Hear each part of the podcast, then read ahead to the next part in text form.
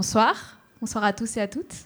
Merci d'être euh, là pour euh, cette septième semaine de l'été du podcast, quelque chose comme ça. Ça a commencé euh, en juillet. on est super heureux de vous accueillir au Garde Control. Il y a encore deux semaines d'événements, de masterclass, de conférences et ça va être vraiment super chouette et super dense. Rien que ce soir, il y a trois masterclass différentes, incluant celle-ci. Euh, donc ça va être très cool. Euh, n'hésitez pas à vous renseigner, à vous inscrire euh, pour participer à celles qui suivront aujourd'hui, demain et la semaine prochaine. Et ce soir, on ouvre le bal avec une masterclass avec Camille Régache de chez Binge. Salut. Merci d'être là. Camille, du coup, tu travailles chez Binge Audio où tu apportes un, soutien, une direction éditoriale au podcast. Comment tu dirais ça? Comment je dirais ça euh, Je dirais que je suis journaliste euh, chez Binge Audio et que j'ai différents types d'activités. Déjà, je fais le podcast en tant que journaliste euh, autrice donc un, podcast que je porte, qui porte en plus mon nom, facile à retenir. Euh, à côté de ça aussi, en fait, je travaille à la production des podcasts, qui veut dire que j'accompagne la production d'autres émissions, comme Les coups sur la table, Kif Taras, euh, Tarab par exemple. Et euh, là, l'accompagnement se fait de différentes manières. Soit c'est à la production, donc l'organisation de la production, soit c'est sur ce qu'on appelle l'édition, donc le fait de faire des titres, des textes, les images, la diffusion. Donc toute cette partie-là de mise en ligne des épisodes, dont, on pourra parler si, si tu souhaites ensuite. Tout à fait, bah, c'est l'idée. Euh, juste avant d'aller un peu plus loin dans la présentation de euh, Camille, de son travail et dans toutes les questions euh, qu'on va aborder ce soir, je voulais juste vous, indiquer qu'à la fin de la masterclass, il y aura un temps d'échange de questions. Donc n'hésitez pas à les garder quelque part dans un coin de vos têtes s'il y en a qui arrivent pour qu'on puisse, qu'on puisse les prendre à la fin. Il y a même un micro ici qui est prévu pour, c'est formidable. Merci le Grand Contrôle. Euh, du coup, tu parlais du fait que euh, tu es journaliste et que tu as notamment un podcast euh, éponyme, j'ai envie de dire. Est-ce que tu peux nous en parler un petit peu plus? De ce podcast. Alors, c'est un podcast qui parle des thématiques de genre et de sexualité, ça c'est pour le thème un peu large, et pour euh, l'aspect un peu plus précis, j'analyse dans ce podcast en quoi la société elle est hétéronormée, c'est-à-dire en quoi il y a une norme hétéro qui est présente partout dans la société, dans la culture, euh, dans les interactions qu'on peut avoir, euh, les films, les papiers d'identité, tout ça. Et donc, à chaque épisode, en fait, je prends un sujet, un angle, et on analyse en fait un aspect de ce que c'est qu'une société hétéronormée. C'est un podcast qui dure entre 30 et 40 minutes en général. Il y a eu 10 épisodes pour la première saison qui s'est terminée l'année dernière. Et donc là, on prépare la deuxième saison qui arrive le 1er octobre. Voilà. Et je ne dirai pas plus sur les sujets, ce sera un peu la surprise. Mais en tout cas, la deuxième saison, est en préparation et elle arrive bientôt. Ok, alors euh, hétéronormé, c'est pas un gros mot Alors si c'est un gros mot, quand on dit bonjour, je fais un podcast sur euh, la société hétéronormée ou l'hétéronormativité, les gens ils font un, oui, euh, de quoi tu me parles? Donc hétéronormé, ça veut dire que il y a une norme, comme on peut dire qu'il y a une norme patriarcale masculine dans la société, il y a une norme qui est hétérosexuelle. Alors quand je dis ça, je parle pas de l'hétérosexualité comme pratique en elle-même, c'est-à-dire que c'est pas le fait de coucher avec des personnes du sexe opposé, c'est le fait que on considère en fait que être hétéro, c'est la norme, la base, le plus évident, le plus naturel d'ailleurs pour certains, et qu'en fait, en disant ça, on dit que tout ce qui sort de cette norme, hétéro, en fait, c'est hors norme, minoritaire, à part. Du coup, analyser ça, c'est réfléchir en quoi euh, la minorité, en fait, elle, elle soulève des questions qui concernent la majorité. Je ne sais pas si je suis très claire, peut-être pas, un peu, si, ça hoche la tête. On va y revenir, on va et Du coup, euh, c'est en gros un podcast qui retourne le regard, plutôt que parler de questions LGBTQIA, on prend ces questions-là, on les retourne et on réfléchit à ce que ça veut dire de l'autre côté du miroir. Comme, pour le féminisme, on prend des questions euh, qui concernent les femmes, on retourne le regard et on dit d'accord, mais ça veut dire quoi dans ce cas-là être un homme dans cette société-là? C'est ce que fait par exemple le podcast Les couilles sur la table, animé par Victoire Tuyon et qu'on produit aussi chez Binge Audio. Donc c'est le même mouvement de retourner et de dire qu'est-ce que ça veut dire si on regarde la norme et si on déconstruit la norme? Ok. Euh, c'est un, positionnement de podcast qui est assez particulier parce que très précis et large en même temps, vu qu'il parle de, la norme. Du coup, pour euh, pouvoir euh, aller un peu plus loin là-dessus, et je ne sais pas si dans le public tout le monde connaît ce podcast, je vous propose qu'on écoute la bande-annonce du podcast qui résume assez bien les propos et le ton adopté. Je suis née dans une société où l'on est soit homme, soit femme. J'ai grandi dans une société où l'on couche, on épouse, on élève un enfant uniquement avec une personne du sexe opposé. Je vis aujourd'hui dans une société où les droits des homosexuels avancent, mais les normes liées à l'hétérosexualité, elles, elle reste. Alors aujourd'hui, je me demande, est-ce qu'on a vraiment besoin du genre sur les papiers d'identité? Comment faire comprendre que traiter quelqu'un d'enculé, c'est homophobe? Et pourquoi un bon gay est un gay caché? Deux fois par mois, je vous propose de poser ces questions autour des normes de genre, de sexualité et d'identité dans un podcast qui parle des lesbiennes, des gays, des bi, des trans, mais surtout, surtout qui parle des hétéros. Ça s'appelle Camille. Camille pour le côté masculin et féminin. Camille pour le côté anonyme. Les zadistes comprendront. Camille, ah oui, parce que c'est aussi mon prénom. Rendez-vous le 12 septembre pour le premier épisode. Abonnez-vous sur toutes les applications de podcast et sur binge.audio.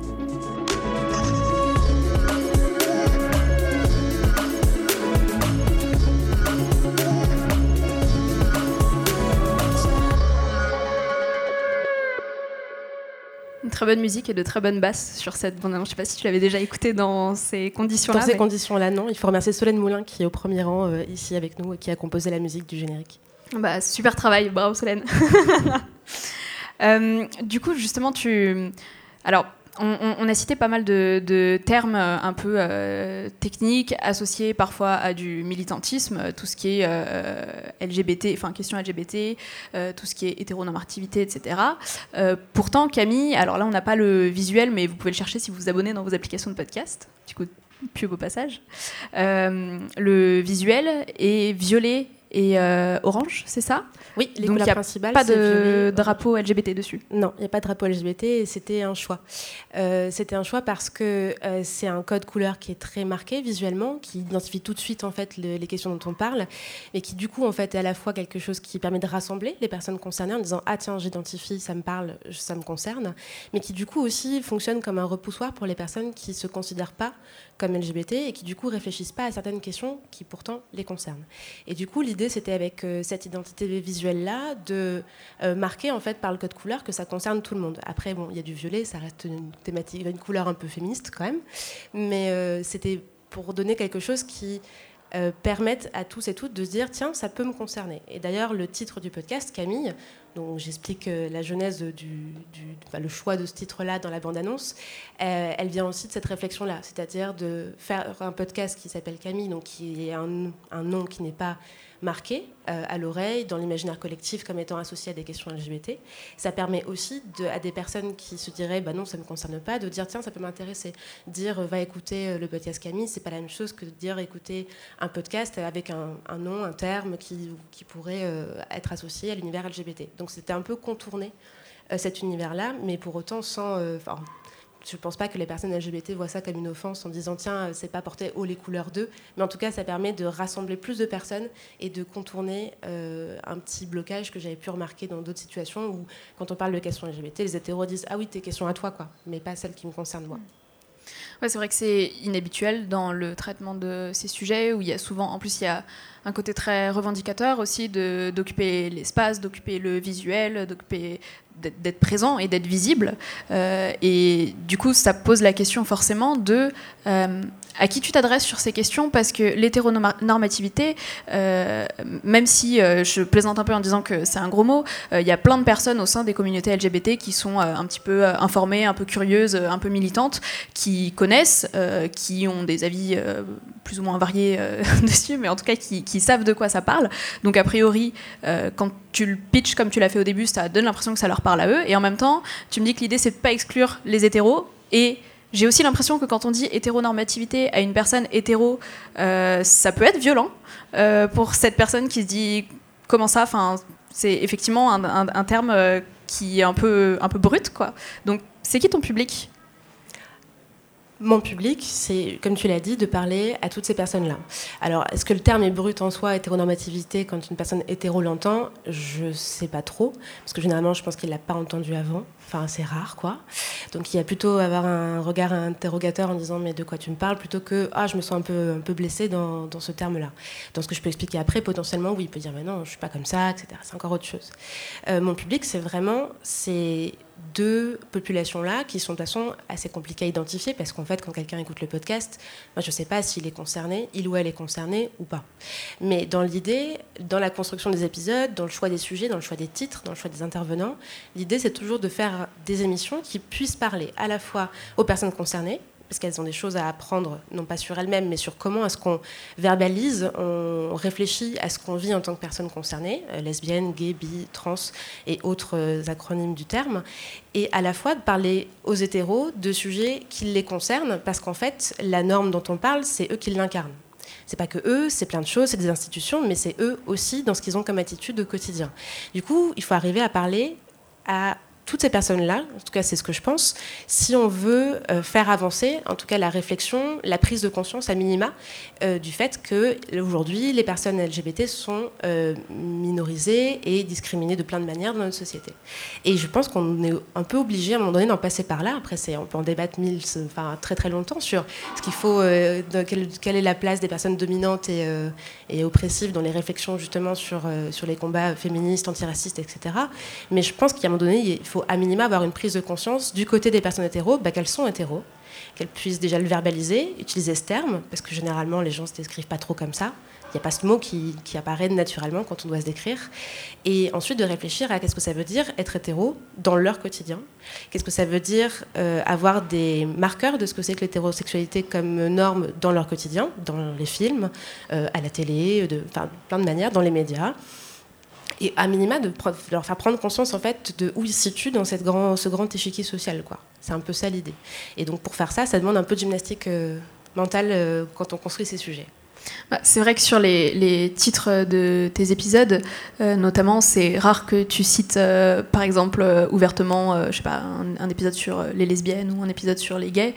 le seul souvenir que j'ai de d'association à un terme comme celui-ci, tu me diras s'il y en a plus euh, que j'oublie, euh, c'est euh, être gay-friendly ne suffit pas, et du coup gay-friendly, ça ne définit pas les personnes gays, mais les personnes hétéros. Donc en fait, tu as eu ce, trick inverse de, de, parler des hétéros et de leur rapport à la communauté gay. Est-ce que c'est quelque chose que tu essayes de faire globalement sur toute la communication, quand tu, quand tu cibles la communication de ce podcast auprès d'un public? Tu veux dire en termes de titre de, titre et de manière de communication générale, tu vois, je me dis, euh, du coup, avec ce, positionnement-là, par exemple, j'imagine que quand tu fais des relations presse pour faire découvrir ton podcast, euh, tu vas pas forcément euh, cibler Barbiturix et Tétu, qui sont des, des canaux d'information spécifiquement LGBT+. Alors déjà, je fais peu de relations presse, déjà. Ça facilite un peu le, le questionnement là-dessus.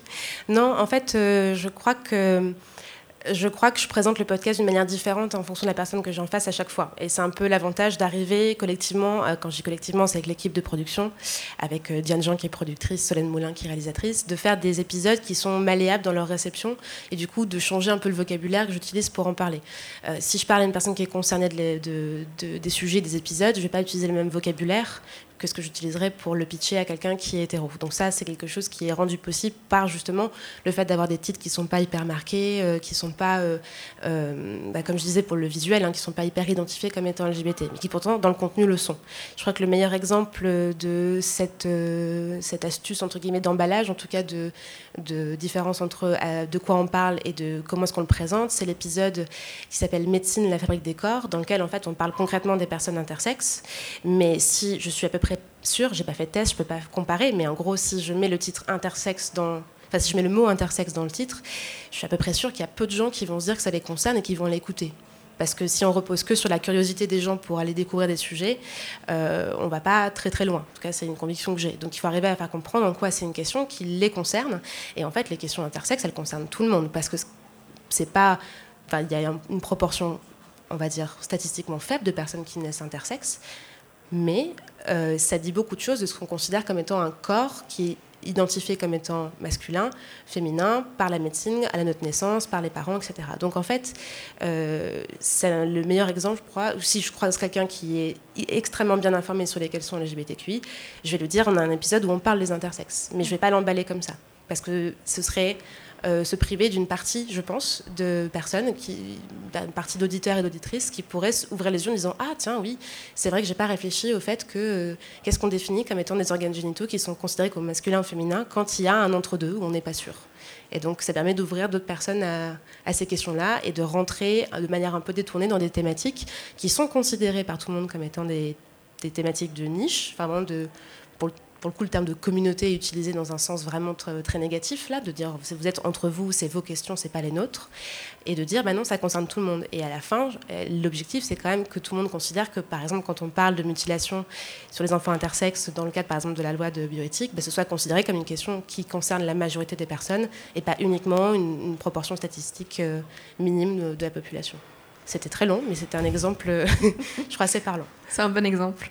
Et du coup, euh, donc, tu, travailles au sein du studio Binge Audio, qui, s'il y a des personnes dans la salle qui ne le connaissent pas, ça reste quand même un, des plus gros studios indépendants euh, français de podcasts natifs.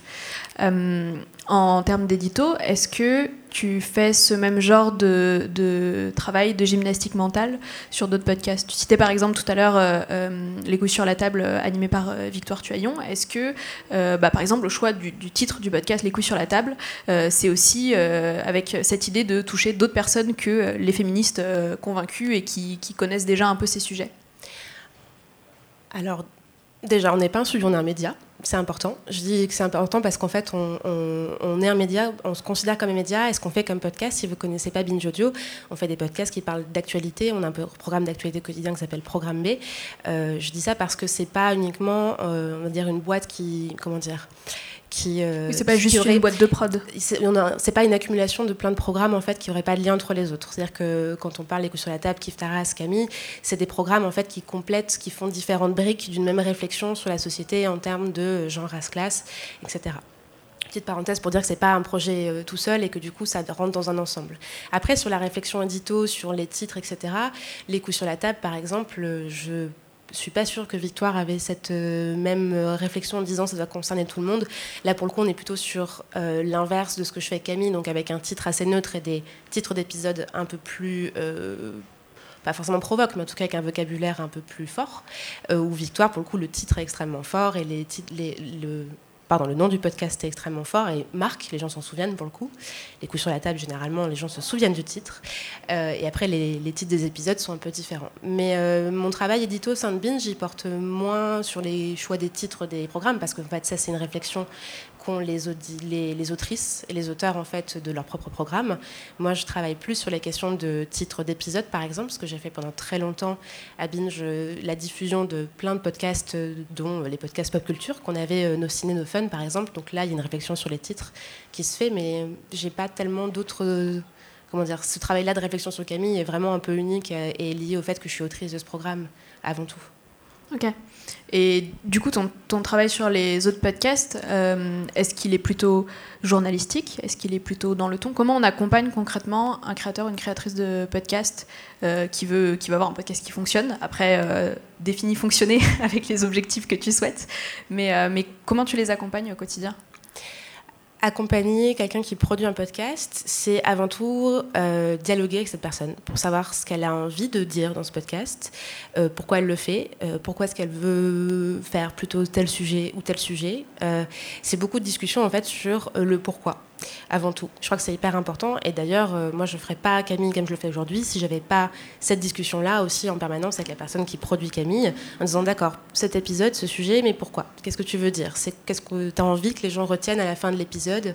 Une fois qu'ils ont écouté tes 35 euh, minutes de réflexion. Et donc, c'est avant tout ça en fait produire un podcast. C'est qu'est-ce qu'on veut faire avec cet épisode? C'est pas l'aspect pratique des choses. C'est pas, il y a un peu de ça évidemment. C'est organiser euh, des agendas, c'est euh, faire du Tetris avec euh, plein de, plein de, plein bouts de son. Mais c'est aussi avant tout réfléchir à quelle est l'intention et ça va où et pourquoi. Et c'est vraiment ça comme travail. Du coup, c'est beaucoup d'humain en fait. C'est pas tellement de la technique en soi.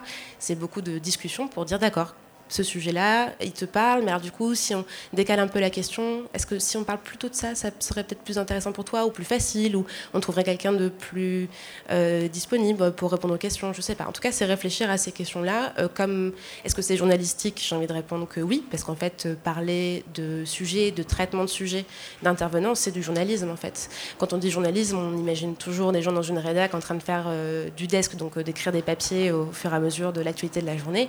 Faire du journalisme, c'est aussi réfléchir à qu'est-ce qu'on raconte, quand, pourquoi et avec qui. Et donc, en fait, ce travail-là, c'est un travail de journaliste. Est-ce que tu considères justement que euh, ces, questions-là et la, définition du pourquoi à, chaque épisode, mais aussi à la création du podcast, la définition aussi du pour qui dont, on parlait au début de la masterclass. Est-ce que tu considères que c'est primordial pour la création d'un podcast? Que tu as l'air de présenter ça comme justement les questions plus techniques, pratico-pratiques découlent en fait des réponses à ces questions-là? C'est pas tellement qu'elles découlent, c'est qu'en fait elles sont liées, mais euh, c'est comment dire, après c'est de la cuisine quoi. Disons que si tu veux cuisiner un truc, il faut d'abord avoir la recette, il faut savoir ce que tu mettre comme ingrédient et pourquoi, et ensuite tu sais à quel moment bah, tu vas faire, euh, tu vas mettre l'ail ou, euh, ou, le cumin quoi. Mais il faut d'abord savoir où est-ce que tu vas. Et écrire la recette, les gens qui, font de la cuisine, ils écrivent toute leur recette avant, ils font des dessins, ils réfléchissent avant. Bah, c'est un peu ça le travail quoi. L'aspect technique, c'est un peu, pour le coup c'est de la technicité, c'est du coup des compétences qui sont techniques, mais c'est encore autre chose quoi. J'ai perdu ta question de départ. Ma question, c'était si euh, justement ces, questions, euh, les, fameux euh, quoi, qui, pourquoi, comment, ah définissaient ensuite tout le, travail du podcast et la manière dont on le faisait bah, Je crois que c'est surtout ce qui permet de ne pas, faire, de pas produire des émissions, des contenus dans, dans, le vent, en fait. Parce qu'on pourrait faire des podcasts sur un milliard de choses, des podcasts, des posts de blog, des articles, enfin, on pourrait écrire, euh, prendre du son, euh, faire de la vidéo, on peut le faire sur à peu près n'importe quel euh, objet, sujet qu'on a autour de nous. La question c'est pourquoi est-ce qu'on veut le faire, qu'est-ce que, pourquoi est-ce que c'est important de le faire, pourquoi on considère ça comme étant important à faire, et puis surtout où est-ce que ça se positionne dans un écosystème d'autres productions aussi, parce qu'en fait on fait jamais une production toute seule comme ça euh, ex nihilo. C'est-à-dire que si on a envie, si quelqu'un dans la salle a envie de créer un podcast, il va forcément, ou elle va forcément aller voir si des gens ont déjà euh, produit des choses dessus, qu'est-ce qui a déjà été fait, donc qu'est-ce qu'on apporte de plus en fait en, produisant nous-mêmes quelque chose? Mais c'est comme toute production euh, artistique, c'est pareil. On va pas répéter ce qu'ont fait les autres avant non plus. Donc oui, réfléchir à ce qu'on veut dire, ce qu'on veut faire, ça me paraît la base parce que c'est ce qui permet en fait d'avoir des d'avoir des, productions, des épisodes, des émissions qui se répondent entre elles. Donc quand on, est dans un média, déjà, ça a du sens. Et au-delà de ça, euh, moi, par exemple, en faisant Camille, je me suis dit, il n'y a pas non plus 12 000 podcasts LGBT, on va pas se mentir. Il y en a même assez peu, il y en a de plus en plus et c'est hyper bien. Mais il n'y en avait pas beaucoup quand on a lancé euh, Camille. Et j'avais déjà, et on se dit, qu'est-ce qu'on a comme autre regard, comme autre projecteur sur des thématiques qui ont l'air assez voisines, qui sont peut-être parfois les mêmes. Et du coup, c'est important de savoir où est-ce qu'on s'insère par rapport à ça être complémentaire aussi dans, dans ce qui existe. Ouais, c'est intéressant parce que bah, justement au moment où, euh, où moi en tant qu'auditrice euh, j'ai découvert Camille, euh, le seul autre podcast LGBT que je connaissais, c'était Queer, qui est produit par Nouvelles Écoutes, et qui est plutôt un podcast de témoignages de personnes LGBT, et qui pour le coup a effectivement cette, cette charte graphique qui est très colorée, qui rappelle les couleurs LGBT, ce terme qui est, même s'il est un jeu de mots, est, est très connoté en accord, euh, en lien avec euh, cette communauté. Euh, et, c'est assez marrant de se rendre compte que quand, on me demandait des recommandations de podcast, généralement je recommandais soit l'un soit l'autre en fonction de bah, la question qu'on me posait et que effectivement ils avaient réussi à se positionner très différemment. Est-ce que toi tu as cherché à prendre justement le, le contre-pied d'une émission en particulier, celle-ci ou une autre? Non, non, j'ai pas du tout pris le contre-pied de ce qui existait. je suis surtout partie d'un constat assez personnel qui était que euh, quand j'étais à Radio Campus Paris, parce que j'ai fait un an de service civique à Radio Campus Paris et je suis restée bénévole pendant quelques années encore après, on animait avec une équipe une émission qui était LGBT, on avait d'ailleurs euh, intitulé, qui s'appelait Le Placard et qui était euh, hétéro-friendly.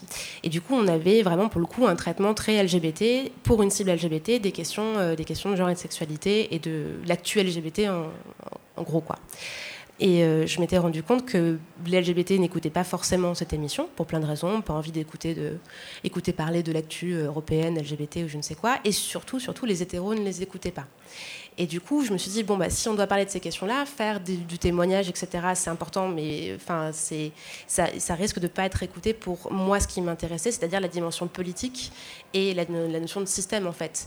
Euh, c'est-à-dire que, puis en plus, j'étais quand même assez orientée par le travail qu'on fait à Binge en général, où on a des émissions qui ne sont pas des émissions de témoignage et où on questionne, en fait, les normes. Donc, on fait quand même chez Binge des émissions qui sont plutôt sur une réflexion de système plutôt que du témoignage, euh, du témoignage de personnes concernées. Donc il y avait un peu ce mélange-là de la culture, euh, la culture Binge en fait de traiter les sujets, moi mes envies aussi et un peu mes frustrations par rapport à ce que j'avais pu produire avant aussi sur ces thématiques-là. Et puis ensuite, non, on n'est euh, on fait jamais à l'opposé des autres. On fait ce qu'on a envie de faire. Et moi, euh, vraiment parler avec des, sociologues, des universitaires, réfléchir en termes de, production intellectuelle sur ces sujets-là, ça me paraissait quelque chose qui me, me parlait plus à titre personnel déjà. Et au-delà de ça, c'était, je fais l'émission que j'ai envie d'entendre aussi. C'est-à-dire que c'était aussi des propos, des analyses que j'avais du mal à trouver ou du mal à, à, ouais, à déterrer en fait de la production intellectuelle sur les questions euh, LGBT parce qu'en fait en France mine de rien on y réfléchit peu euh, à l'université et ailleurs. Et du coup j'avais aussi besoin j'avais envie d'entendre des personnes qui analysaient en fait euh, déjà la notion de, quelque chose de politique et de, dans son, la notion de système et surtout de l'hétérosexualité. Parce qu'en fait l'hétérosexualité on n'en parle pas de manière savante aujourd'hui dans les médias. On parle, on parle des questions LGBT, très souvent sous l'angle du témoignage, en disant bah voilà, on a rencontré euh, euh, ce couple de, mères lesbiennes euh, qui en gros vous explique pourquoi elles sont normales. C'est un peu ça le, truc. Et du coup, j'avais envie de dépasser ce truc-là aussi, quoi, de dépasser en fait le témoignage comme preuve de normalité et de pouvoir en fait au contraire dire bah, retournons tout ça, posez-vous d'autres questions et au lieu de réfléchir en quoi en fait les LGBT sont normaux, réfléchissons à ce qu'on appelle normal. Du coup, c'était surtout une envie, avant tout. Tu, viens d'évoquer ton parcours, euh, et notamment chez Radio Campus. Euh, qu'est-ce qui, à tes yeux, dans ton parcours, t'a amené là où tu es aujourd'hui et, à faire ça, justement, sur... Euh, est-ce, est-ce que tu as fait une école de journalisme Est-ce que ça t'est vraiment utile pour faire un podcast? Est-ce que tu penses qu'il faut faire du journalisme pour faire un podcast? Il y a beaucoup de questions là. Ouais, beaucoup. Choisis ce que tu veux. Qu'est-ce qui m'a, qu'est-ce qui m'a amené euh, à, cette, euh, à, faire, à faire ça? Bah, C'est plein de petites choses à la fois. En fait, c'est déjà un, moi je suis vraiment une passionnée de son. Alors ça fait très prétentieux de dire comme ça, mais en rentrant en école de journalisme, je savais déjà que je voulais travailler dans, dans de l'audio. À l'époque, je disais radio parce qu'il n'y avait que ça, mais en tout cas dans, dans de l'audio. Donc c'était déjà cette envie-là de travailler le son. Ensuite, euh, de travailler plutôt des questions de société. Euh, plutôt que de l'actu. Ça, je m'en suis rendu compte après mon école de journalisme, parce que oui, j'ai fait une école de journalisme, je pop dans le micro. Euh, j'ai fait une école de journalisme qui est le CFJ, le Centre de formation des journalistes, et donc je l'ai fait entre 2013 et 2015. Est-ce que c'est important de faire une école de journalisme pour faire du podcast? La question est compliquée parce que euh, on dit le podcast comme si c'était un truc complètement unifié qui en fait serait une espèce de de une manière de faire de l'audio ou euh, un style de. Quand on dit podcast, il y a quand même énormément de choses différentes. Il y a des podcasts d'actualité qui sont très journalistiques, dans le sens euh, un peu classique du terme, donc qui traitent de l'actu, avec des personnes qui commentent l'actu. Euh, donc il y a ça, il y a du podcast d'humour, il y a juste des discussions qui vont un peu nulle part, comme À bientôt te revoir de Sophie-Marie Laroui qu'on fait chez Binge Audio, où là, bah, faut pas être journaliste hein, pour, faire, pour faire ça. Il faut avoir un esprit comme Sophie-Marie Laroui pour poser des questions qui sont vraiment étranges. Et en même temps, Sophie Marie Laroui, il me semble, elle, elle est journaliste. Tout à euh. fait. Mais elle est aussi comédienne à côté. Elle écrit, plein, elle, elle écrit énormément de, choses, des films, etc. il, y a un, il y a un travail qui touche plus limite à l'artistique que du journalisme, comme on l'apprend dans les écoles de journalisme. Euh, est-ce que moi, ça m'a servi de faire une école de journalisme? Oui, énormément. Je ne serais pas là en train de parler aujourd'hui si j'avais pas fait une école de journalisme, si on n'avait pas appris euh, à écrire des brèves, à faire des journaux, si j'avais pas fait des, des, reportages pourris. Enfin, vraiment, je ne serais pas là. J'avais besoin aussi de passer par là pour réfléchir à comment est-ce qu'on produit du son aussi, parce qu'en fait, euh, ça m'a apporté ça, de réfléchir à comment est-ce qu'on construit un reportage court. Ça aide évidemment, c'est presque nécessaire pour se dire comment est-ce qu'on construit une réflexion longue de de quasiment 40 minutes à chaque fois, parce que c'est une mécanique de réflexion, de montage, d'écriture qui est possible d'apprendre quand on fait une formation journaliste euh, classique. Après, euh, heureusement que non, pas, il ne faut pas être journaliste pour produire du son, parce que ce serait hyper euh, réducteur. Je pense que c'est surtout en fait des capacités d'écriture, de réflexion et de tout ce qu'on a dit, à qui on parle et pourquoi, qu'est-ce qu'on dit. Après, moi, je considère vraiment mon travail comme étant un travail journalistique, pas militant, pas de témoignage, pas de point de vue. Euh, c'est quelque chose qui peut paraître euh, flou, la frontière entre militantisme et journalisme quand on fait un podcast comme le mien, quand on est concerné comme moi par les sujets dont on parle. Mais il y a vraiment une, différence parce que être, euh, être on peut être journaliste et engagé. on a l'habitude de dire à Binge qu'on est, on est engagé mais pas militant. Et c'est presque impossible de ne pas être engagé quand on fait un sujet pareil. Déjà, produire une émission qui parle de ces sujets, c'est engagé. Euh, moi, la portée, c'est forcément un engagement personnel d'une certaine manière. Euh, après, à côté de ça, ce que je fais est journalistique, c'est-à-dire que tout ce que je, tout ce que je fais est euh, contextualisé, en tout cas, enfin sourcé. Il y a un travail aussi de, je dirais pas, c'est même pas de l'honnêteté intellectuelle, c'est juste d'arriver de, à réfléchir à comment on présente en fait toutes ces questions-là, sans avoir un vocabulaire qui est militant en soi, mais en se basant, et c'est pas, c'est faisable, en se basant sur euh, sur des choses qui sont qui sont très claires et très fortes aussi, quoi. Alors, on va, on va bientôt euh, conclure et passer aux questions. Donc, je vous invite euh, à, retrouver vos questions si vous les avez en tête. Je sais que moi, ça m'arrive parfois en tant que public qu'on dise ça y est, c'est les questions et je me souviens plus de laquelle c'était. Donc, n'hésitez pas à la retrouver. Et juste avant de terminer, je vais te poser une dernière question et tu as fait une, transition parfaite là-dessus. je sais que tu es membre de l'AJL, donc qui est l'association des journalistes lesbiennes. LGBT. LGBT, ok. Non, plus large que ça. Ça serait vraiment extrêmement réducteur l'association des journalistes euh, Peut-être parce que les seules activistes que j'en connais sont lesbiennes, mais LGBT. Euh, quel, quel, est-ce que, est-ce que ça t'apporte euh, quelque chose dans euh, ton, ton travail sur Camille, justement, spécifiquement? Est-ce qu'il y a des liens directs, indirects? Il n'y a pas de lien direct, parce qu'en fait, il n'y a pas de lien entre la JL et euh, ce que je fais chez Binge Audio. Par contre, ça m'apporte évidemment euh, sur les thématiques qui sont euh, brassées par la JL, qui sont en fait la, la médiatisation des questions LGBT dans les médias français. Donc en fait, c'est une association qui fait une veille, on va dire ça comme ça, qui analyse comment sont traitées les questions LGBT, qui met à disposition des journalistes en fait des, un kit pour dire bah voilà le vocabulaire c'est important, pourquoi est-ce qu'on dit euh, transgenre et pas transsexuel, etc., etc. Et donc ça m'apporte beaucoup parce qu'en fait c'est plein de points de vue de plein de personnes différentes qui regardent plein de médias où on arrive à avoir du coup énormément de points de vue différents sur ce qu'on consomme comme médias et ça permet aussi d'avoir aussi une action collective sur ces questions-là qui forcément en tant que journaliste et lesbienne en fait me touche, c'est-à-dire que c'est toujours un peu frustrant quand notre propre profession en fait n'arrive toujours pas à traiter ces questions-là d'une manière qui soit à minima respectueuse. Du coup, c'est assez enrichissant de se dire qu'en fait on n'est pas seul dans, dans ces cas-là et qu'on peut avoir une action euh, euh, directe, en fait sur les médias qui sont quand même un des premiers, euh, comment dire, qui ont quand même leur travail à faire, mine de rien, pour euh, faire progresser la représentation des personnes LGBTQI en France, parce qu'il y a quand même beaucoup de représentations, euh, disons, euh, imparfaites à minima. Vraiment, je suis très, très, très polie, des personnes LGBT qui passent par la manière dont les, médias font des articles qui sont plus ou moins respectueux ou juste aguicheurs. Donc, c'est vraiment important, je crois, de pouvoir aussi dire que le travail peut être fait de ce côté-là, à la fois en produisant soi-même des productions qui sont qui sont, qui sont enrichissantes sur ce sujet. Et à côté de ça, en fait, essayer de faire progresser la représentation dans les, dans les autres médias qui sont aussi indispensables que ce qu'on peut produire soi-même dans un média comme Binge Audio. Bah, merci beaucoup pour, euh, pour tes réponses. On va passer aux questions. Est-ce qu'il y en a déjà? Bah, N'hésite pas à venir te rapprocher du micro pour qu'on puisse euh, t'entendre bonjour. Euh, déjà, euh, merci. Moi, j'adore ton podcast. Euh, je suis d'accord avec toi. Je pense que c'est vraiment quelque chose qui manquait, même dans ce qu'on pouvait entendre sur les podcasts LGBT. ça a vraiment apporté quelque chose de nouveau et de précieux.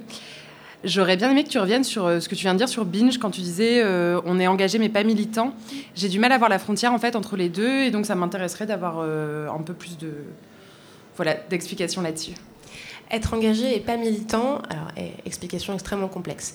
C'est en fait, par exemple, quand il y a des questions qui sont, euh, comment dire, Bon, alors euh, je vais prendre un exemple de la saison qui vient, euh, qui vient pour Camille. Par exemple, quand il y a, comme on a eu depuis le début de l'année, euh, des polémiques sur les personnes trans, les femmes trans sont-elles les femmes, ont-elles le droit de participer au mouvement féministe?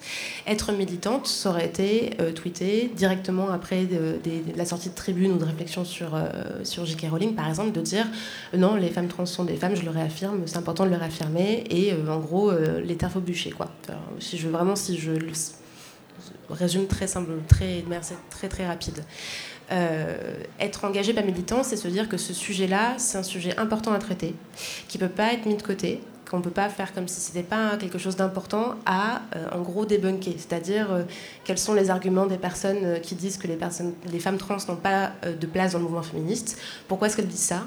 D'où est-ce que ça vient Est-ce que c'est une rhétorique récente ou pas euh, Est-ce qu'il y a une instrumentalisation, par exemple, des lesbiennes, ce qui est le truc qui m'agace le plus dans la rhétorique terre, par exemple Et donc, c'est prendre le temps de se dire où est-ce que, d'où ça vient ces arguments Et pourquoi euh, il y a un début d'hystérie en fait sur cette opposition Pourquoi d'autres médias euh, comme Marianne sortent des articles en disant ça y est, c'est la fin, le mouvement féministe, les personnes trans vont mettre à mal l'unité féministe quoi.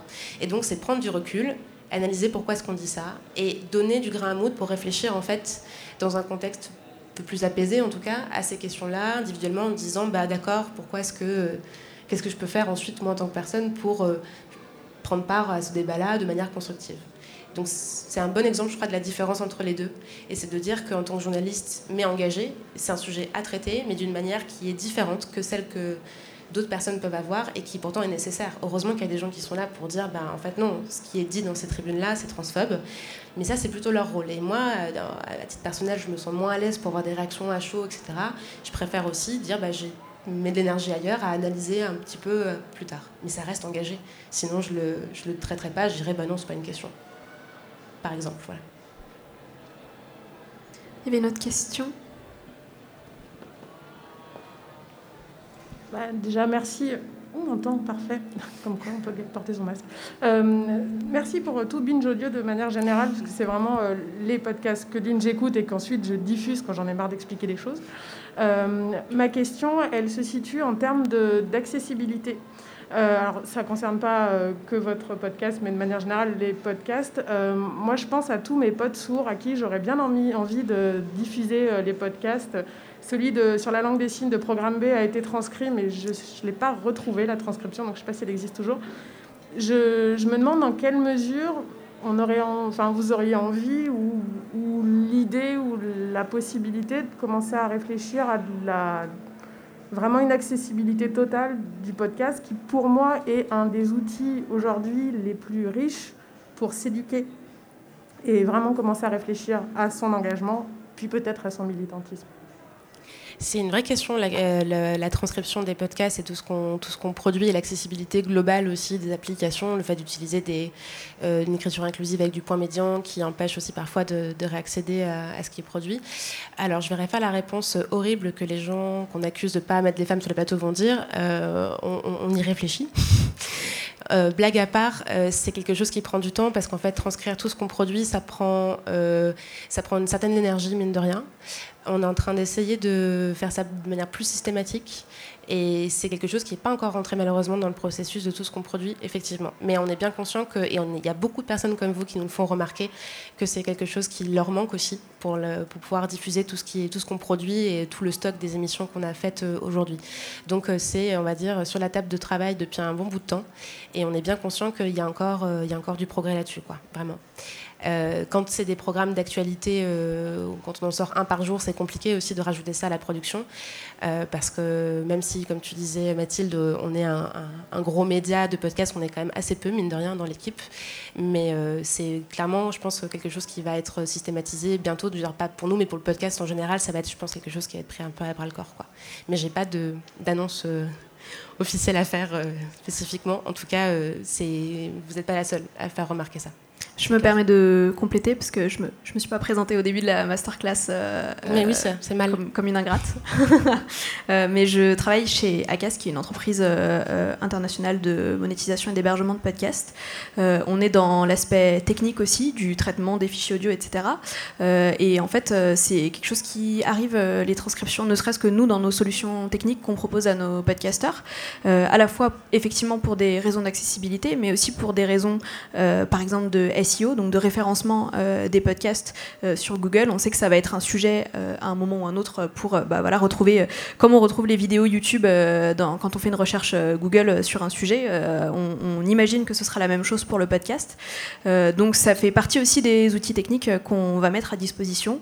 Alors je vais avoir la même réponse de on est dessus, parce que c'est technique, parce que forcément ça existe encore pas forcément de manière complètement efficace euh, dans les marchés anglophones et le marché français est un peu en retard là-dessus, donc forcément ça va être encore, euh, enfin ça, va arriver après, euh, mais en tout cas c'est quelque chose sur lequel on, travaille et on est bien conscient qu'il y a aussi des raisons d'accessibilité là-dedans, donc, donc on espère pouvoir vous apporter ça bientôt. Est-ce qu'il y a d'autres questions?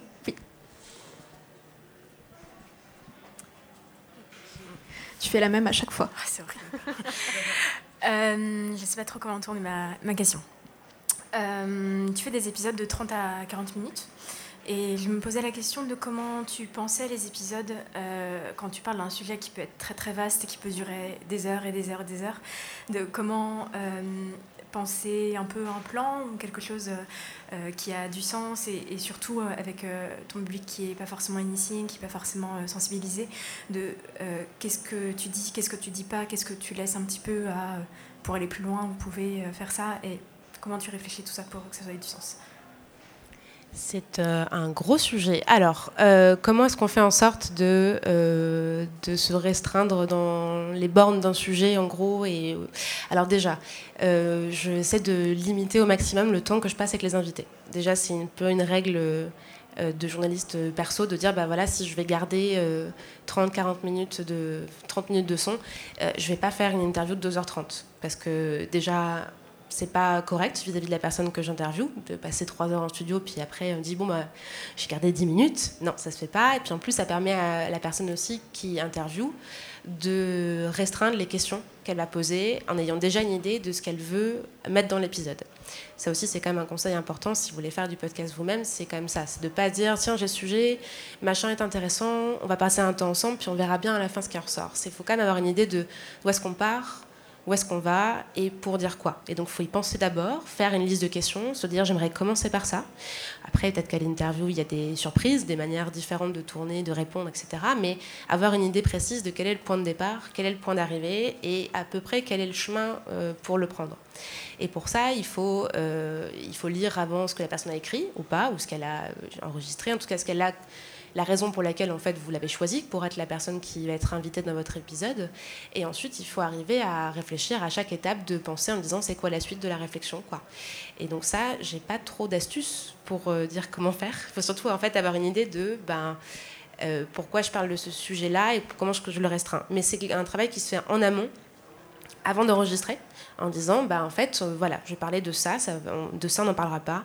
Euh, et, je fais le choix de ne pas en parler parce que c'est trop compliqué ça prend trop de temps euh, c'est très très pointu parce qu'en fait on pourrait tirer les fils jusqu'à l'infini. Parfois en, tirant une question on pourrait dire bah oui est-ce que vous avez 15 heures devant vous et puis voilà quoi. Mais du coup il faut se dire quelles sont les bornes, euh, qu'est-ce que je vais dire ou pas. Et il faut s'y, contraindre.